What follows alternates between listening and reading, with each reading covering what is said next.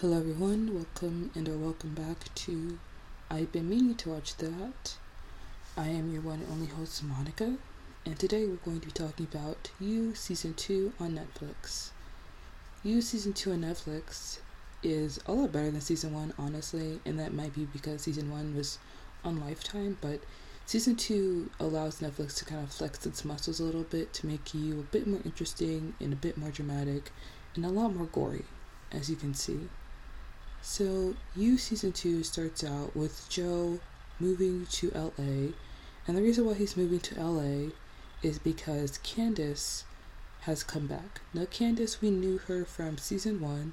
She was more of a footnote in Joe's story to kind of warn the viewer that Joe is not all that he seems, and that he had a previous relationship before he met Beck, and that that previous relationship was not as great as Joe pretends it was, as there were as there was Madison, who was Candace's friend, who was suspicious of Joe, and there's also Karen, who was Joe's rebound after he broke up with Beck in season one, who warns Beck about Joe because of Candace. And now we learn that Candace is alive, even though we have been led to believe that she is dead. And Candace is alive and she wants to get revenge on Joe, so Joe decides to run away to LA because he thinks that is the one place that Candace would not look for him there. And he goes to LA and he hates it there because it is a place where everyone is too into themselves that they cannot connect with anyone else. He talks about how love is not for him and how he tried to find love again with Beck and he won her the old fashioned way and he would do anything for love and he did whatever he had to do, whatever it took. But Beck didn't trust him and he talked about how love made him blind and turned into poison. Of course, this is his inner monologue of him trying to protect himself from actually thinking about how he hurt Beck and how he took her own life. And he didn't win Beck the old fashioned way. He stalked her and he found out where he lived and he watched her and then he killed her on again, off again boyfriend Benji and then he killed her best friend Peach so that she would only rely on him and tr- and just want to be with him and only him. And he talks about how love made him blind and turned into poison. When love dies, it really hurts. And love didn't die in his relationship with him and Beck. I mean, sure, they broke up and Beck cheated on him with her therapist, but that doesn't mean love died because it wasn't like he was this perfect guy. Of course, to Beck, he was the perfect guy, but we know as the audience that Joe was someone who was manipulative and possessive and very obsessive over Beck and her life and wanted to control everything around her so that she would be focused on only him and nobody else. He talks about how love has taken him to dark places and he feels like LA is a fresh start. Of course, in the first episode, we see Joe trying to make a new start in Los Angeles. He gets a new job at a place called Anavrin, where he's working in the bookstore section, and he meets this girl when she's buying peaches, and they automatically start talking to each other, and they make conversation and everything, and he thinks that this girl may be the one, but he doesn't want to give himself to this new girl he's found, and we find out this girl's name is Love Quinn, and Love Quinn is the kitchen manager at Anavrin, and she, her parents own Anavrin, and she's the sibling of the manager of Anavrin, Forty. Forty is a guy who is like the douchey white guy who used to be famous, and he's always in people's business, and he's always saying slightly problematic stuff but um, I have to say, the first episode kind of tries to draw you in and make you believe that Joe has changed and that he's different, but he continually go, t- continually goes by the name of Will. And if you know by trying to get an apartment, it's hard to get an apartment under a fake name unless you have ID and a social security number and all that stuff that allows you to get an apartment. We soon find out at the end of episode one that Joe is not someone who has changed because he has some random guy locked in the glass cage from season one in a storage unit. And this is when I knew that from the beginning Joe is not trying to be any different. Joe is still the same guy he was in season one, only he lives in Los Angeles. Because if you're trying to be different, if you're trying to change, if you're trying to be a new person, why would you take the same glass cage where you killed two people in and carry it with you or try to ship it with you all the way across the country to have it in some storage unit because you see some use for it. You know that you need it. You know that you have a purpose for that. And if you have the same purpose you had for it earlier in your life, then you obviously are not changing. You're still that same person. You're just lying to yourself that you are. And I have to say, this season was really good. And I mainly was excited for the season because of Candace. I was really glad that she was alive. And I feel like season one, we spent a lot of time in Will's head. And I feel like season one spent a lot of time trying to not romanticize Will, but show all the aspects of him. And I think that season two did a better job of showing um, how, even though Will is trying to change, he can't really change because I feel like it's more in his nature of who he is and how he was raised that he's like this. There are a lot of flashbacks to him when he's younger, and we see him and his mother don't have the best relationship. His father is abusive. His mom looks for love in the arms of random men, and Will is oftentimes left behind. And we see these in the flashbacks to the point where Will kills his abusive father, and his mother is upset by it because she thought that a son needed to have a father despite the fact that the father is not the best father. And um, we see that Will was raised in a boys' home, which kept him starved from uh, female love, I guess. And it's good to have this backstory into who Will is, but it's also great that we got to see into Candace a little bit and there's an episode where we go to Candace's point of view and we see from that night where Will killed Candace basically, or when he thought he killed Candace. It was after he had thrown her producer Elijah off the roof. Remember Elijah? You know, when um, Joe and I kept saying Will. I don't mean to say Will, I'm sorry. When Joe and Candace were dating, Candace was a singer and she had a producer named Elijah, and she admitted to cheating on Joe with Elijah. So Joe threw Elijah over a building, and then he tied up Candace and I assume knocked her out, threw her in the back of a van, and took her to the woods in the middle of nowhere. And he said that they were going on a picnic, but of course it's hard to believe that you're going on a picnic with a guy when he throws you in the back of a van and your wrists are tied up and your legs are tied up and there's duct tape over your face and you put a bag over your head and it's dark and it's the, you're in the middle of the woods in the middle of nowhere and it's obviously not a picnic it's something he's obviously trying to like kill you. So candace in the situation runs away will runs after her she trips and falls and he bangs her head against a log and he thinks that she's dead so he buries her. But candace wasn't dead she was able to crawl off the ground on her own and she went to the police to report it and the police officer basically told Candace that nothing would happen from this and she wouldn't get the revenge she wanted and that Candace should basically get off the grid and run away and just you know move on. But Candace was going to do that. She was thinking of leaving and then she saw Beck's book and she realized that Joe had fixated himself on somebody else, but this time he actually killed someone. And so she knew that she had to come back and stop him from hurting anyone else because he is dangerous. Because he is someone who should not be around other people, and he is someone who's unhinged, and she had to stop him.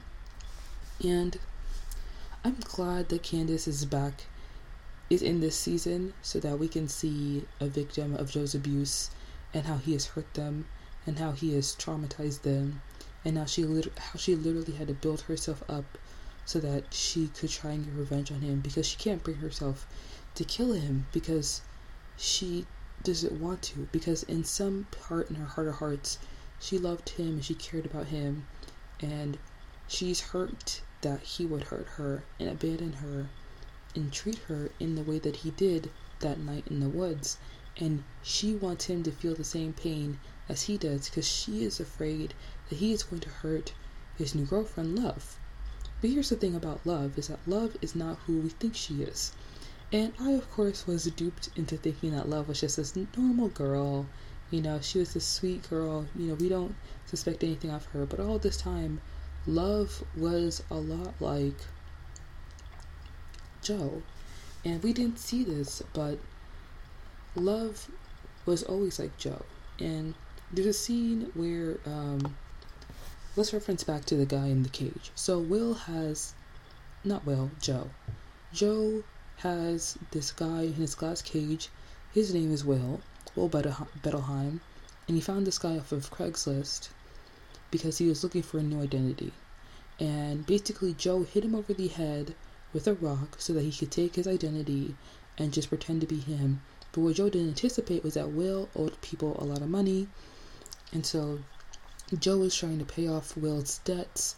But at some point, the guy who's coming to collect Will's debts sees that Joe has him in a glass cage and judges him for the glass cage and says that, you know, you have some serious mental problems, my guy. And I found that hilarious because this guy in the earlier earlier in the episode literally cut off his pinky, so I thought that was kind of funny. So Joe kills the guy who's trying to collect Will's debt, and then he takes him back to Anavrin, hides the cameras, and starts breaking his body apart basically and dumps his different body parts in different dumpsters around town. And the interesting thing about this scene was that when Will is like kind of dissecting this guy who's sort of a debt collector, um, we see another scene paralleled with Love cutting a chicken and slicing something and breaking it apart to kind of show us that Will and Love are a lot alike, and I think that there are a lot of hints even before the show started. Like for the season two poster, it said he will meet his match, match or you will meet your match, which obviously hinted us hinted to us that Love Quinn is a lot like Joe. And we learned that Love Quinn's a lot like Joe because when 40 was pretty young, um, he had this tutor who was a lot older than him. Not a lot older than him, but I think 40 was like 13 and the tutor was like 21. And 40 and the tutor had a relationship. And Love saw that 40 was being taken advantage of.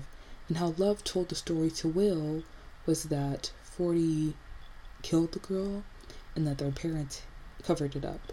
But what actually happened was that Love killed this girl and 40 didn't know. And 40 thought that it was him because Love knocked him out before she killed this girl. And Love did it obviously because she was trying to protect her brother, but also so that her brother would be more dependent on her. And you can see that Love and 40 have this very codependent relationship, and it's heartwarming at times, but sometimes it's really sad because 40 is someone who struggles with addiction, and he's obviously someone who has this repeated cycle of trying to gain his parents' approval and affection and when he doesn't gain that, he turns to drugs so that he can feel something inside of himself. And Love knows this like to the T. She knows his routine to a T. So she knows that she always has to be there to protect him, to support him, to try and save him from himself. But at some point, like, there has to be like when you're dealing with someone that's so codependent on you, you have to like be like, okay, you gotta buck up and do things for yourself and like, you know, be your own person.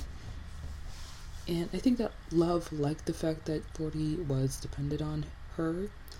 And we also learned that in Love's past, she had a husband, James, who is like the only who was deaf and Asian, which like I appreciate the diversity in the show, but he's a dead guy and we only see him in flashbacks. So like, I mean, two stars in diversity, diversity, I guess. But um, Love has this husband James, and James and James and Love are in love, and Love wants a child, and James does not want a child. He does not want a kid, and so James mysteriously dies.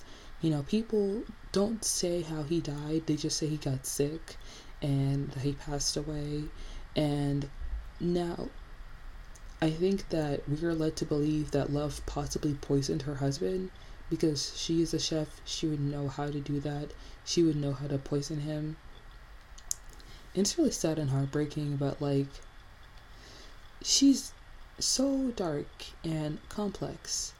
And she talks about how, um, in the first episode, Love automatically attaches herself to Will. Like, Will, who is actually Joe.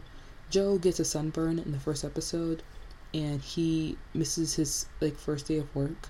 So Love decides to go to his house and show him around Los Angeles to the point where it's like this really cute like scene where you would see in a romantic movie where the girl who's a chef takes the guy who's a noob around the city to show him all the great places where you can find all the best food. And she says, she tells him, she finally brings him back to Anavrin where she makes him roast chicken because he likes things that are simple. And she says that what seduces you is the real thing. And she knows that he has felt real love and real loss because she can see it in people's eyes. And she says that he likes things that are smart and complex and a little dark. And we learn at the end of the season that Love figured out that Joe killed Beck. She knew about, she knew that he killed her and Love understood why he did it because he did it for love or whatever. And Joe throughout the season is being haunted by Beck's ghost and Beck's ghost is trying to confront him and at first Joe is basically saying that, you know, he is not gonna say that whenever Joe sees Beck's ghost, he's freaked out and he feels like he should push himself away from love because he's afraid he's going to hurt her the same way he hurt love. And at first, when he sees Beck's ghost, he doesn't believe that he hurt her. He thinks that he did everything he could for her. But uh, eventually, Beck takes off the scarf. Beck's ghost takes off the scarf, and we see that Joe strangled her to death. And when you strangle someone to death, you don't do that because you love them. You do that because you have hate and fury inside of you, and you bring that out in them. And he obviously hurt him. He like she he obviously hurt her, you know, and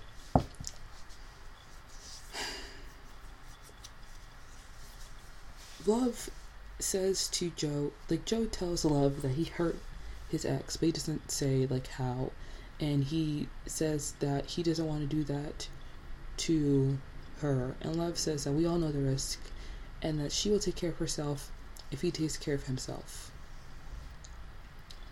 And I kind of wish that when I was watching this season two, I kind of picked up on how Love all along was um, like Joe, and you know, her I feel like even 40 was trying to hint to us that because at one point, um, 40 and Joe go to this like exclusive celebrity party, and 40 is so sad.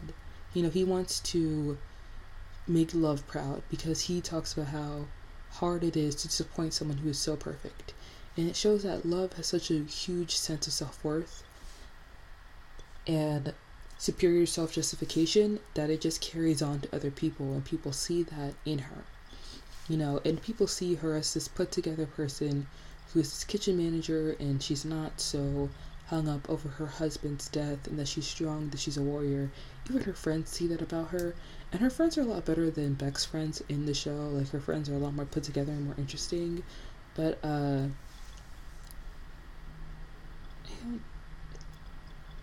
I don't know. I think that love, I think love was like the perfect, it's kind of like this perfect tool to show how even women can be creepy and a little off the rocker sometimes, and they can be damaged goods as well. You know, 40, I liked, I kind of like 40, even though he was kind of entitled and he was kind of sick in the head and he had to, he wanted to write a script for Beck's book. And in order to do that, he locked him, Joe, and Ellie, Delilah's sister, in a room in order to get that done, even though that's a little too much. Um, I feel like in the end, 40 was manipulated as well, and we see that, like, it's a lot. You know, this season was a lot. Like, a lot happened in the season. I have to say, I really liked Delilah's character in this season. I think she was really great and amazing. I liked that she was a landlord and a reporter, and she was following the stories of people in Hollywood who are bad guys and not good people, and she was trying to expose them. And I like the fact that we had this angle of Delilah where she opens up about being assaulted by this celebrity Henderson who beat cancer and how people really liked him, but Henderson was obviously this person who preyed on younger girls, and Ellie's Ellie, Delilah's sister, was going to be someone like that. And so, at one point, Ellie goes to Henderson's house to work on something with him, and she shows him her short film. And Joe sneaks into his house, Henderson's house, and we see that Henderson is going to drug Ellie. So then Joe drugs Henderson as well when Henderson doesn't see, and Joe ties Henderson up in his like creepy sex dungeon where he obviously took pictures of younger girls and tried to get him to confess confess and Henderson confesses but you know then he tries to like escape and then Joe shoves Henderson down the stairs and Henderson dies.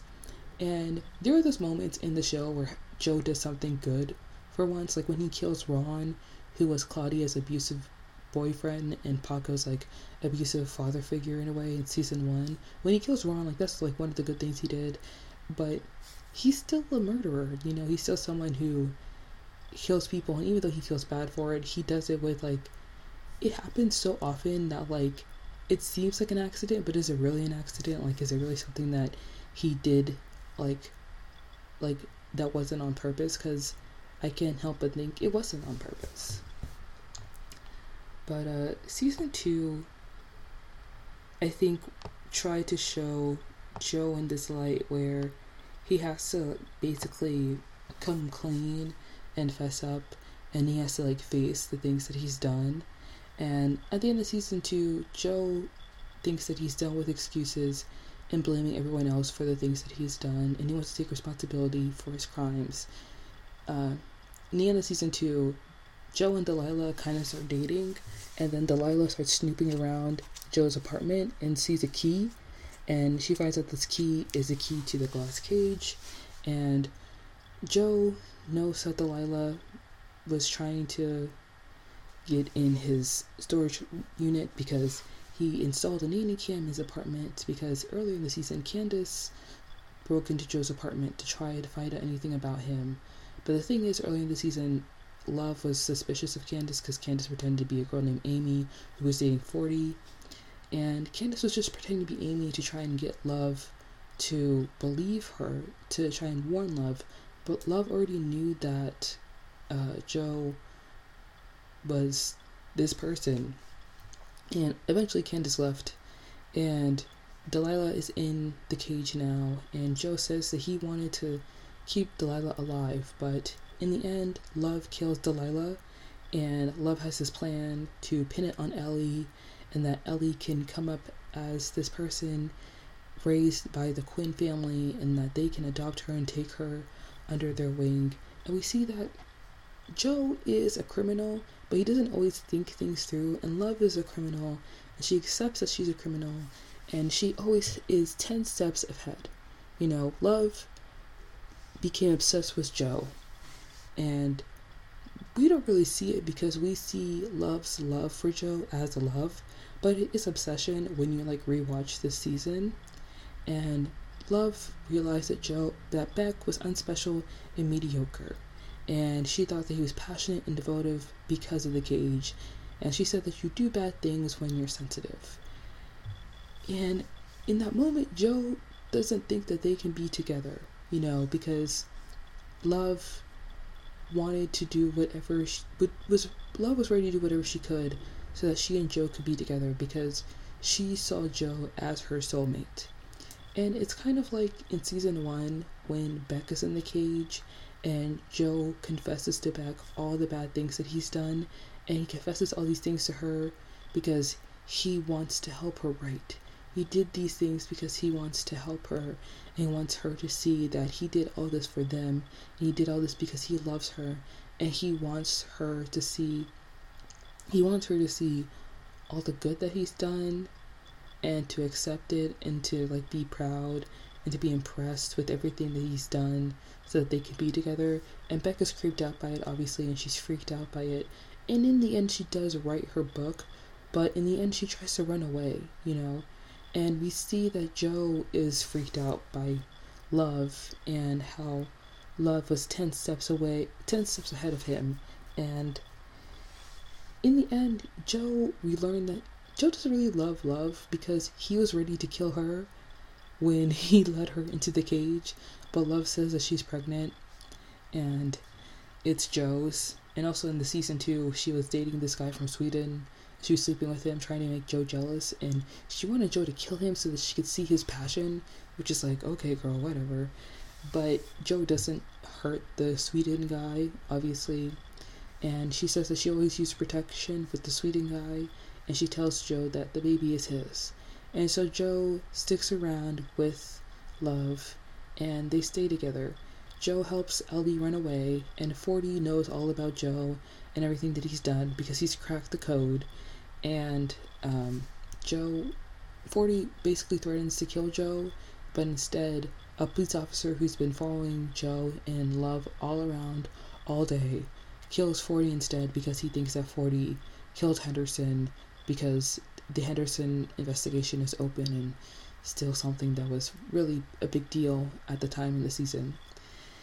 And the show the show displays how even though Joe does all these bad things and Joe is a terrible person, in the end, he's not really going to face punishment for his crimes or have to take responsibility for his crimes. And a lot of times, in the end, Joe, there, Joe has this pattern of lying and stalking and killing people. And even though Quinn is a better liar than Joe, she's just as broken as him. And to think that them being together is going to fix each other or somehow make each other whole. That's a lie that they tell themselves. And that and Joe really needs to in the end be caught and he has to be punished for what he's done, but sometimes the punishment that you think you deserve is not the punishment you get. It may be being with love is the punishment he deserves in the end. Maybe that's the punishment he needs to be with someone who is a bit more broken than she he is, but a lot more accepting in their brokenness and sees their brokenness as a strength in a way. You know, in the end of the season, Candace sees Joe next to Delilah's dead body in the glass cage, and Candace thinks that this is it, and she thinks that love will believe her, but in the end, love kills Candace. And it's heartbreaking because Candace doesn't really get her happy ending, and Love and Joe do and it's heartbreaking because Candace was like basically the representation of like every normal girl who's just simple and nice and sweet. And she got caught up with a bad guy and in the end she just wanted revenge. She wants someone to believe her. She wants someone to validate her story. She wants someone to see her and see that she was hurt and broken. But in the end she dies and it's terrible and she's forgotten in the end and her story is buried under theirs. And it breaks my heart but um I think that Joe is kind of stuck in his own level of hell where he has to be with someone who is like him but a bit more advanced than he is. And that's basically it. I think that the fixation and the possessive love that Joe and Love have for each other is not going to be healthy on their child, but Joe is also fixated on his neighbor now, and I think that there are a lot of uh, theories around who the neighbor is and what's going to happen with the neighbor. And I'm interested to see what happens in season three. I know it's going to come out next year in April, so I can't wait for that. And yeah, that's about it. Uh, I hope you guys really like this. And please subscribe on um, Apple Podcasts or Spotify, wherever you listen to podcasts. And I will see you guys in the next podcast. Thank you so much and stay blessed.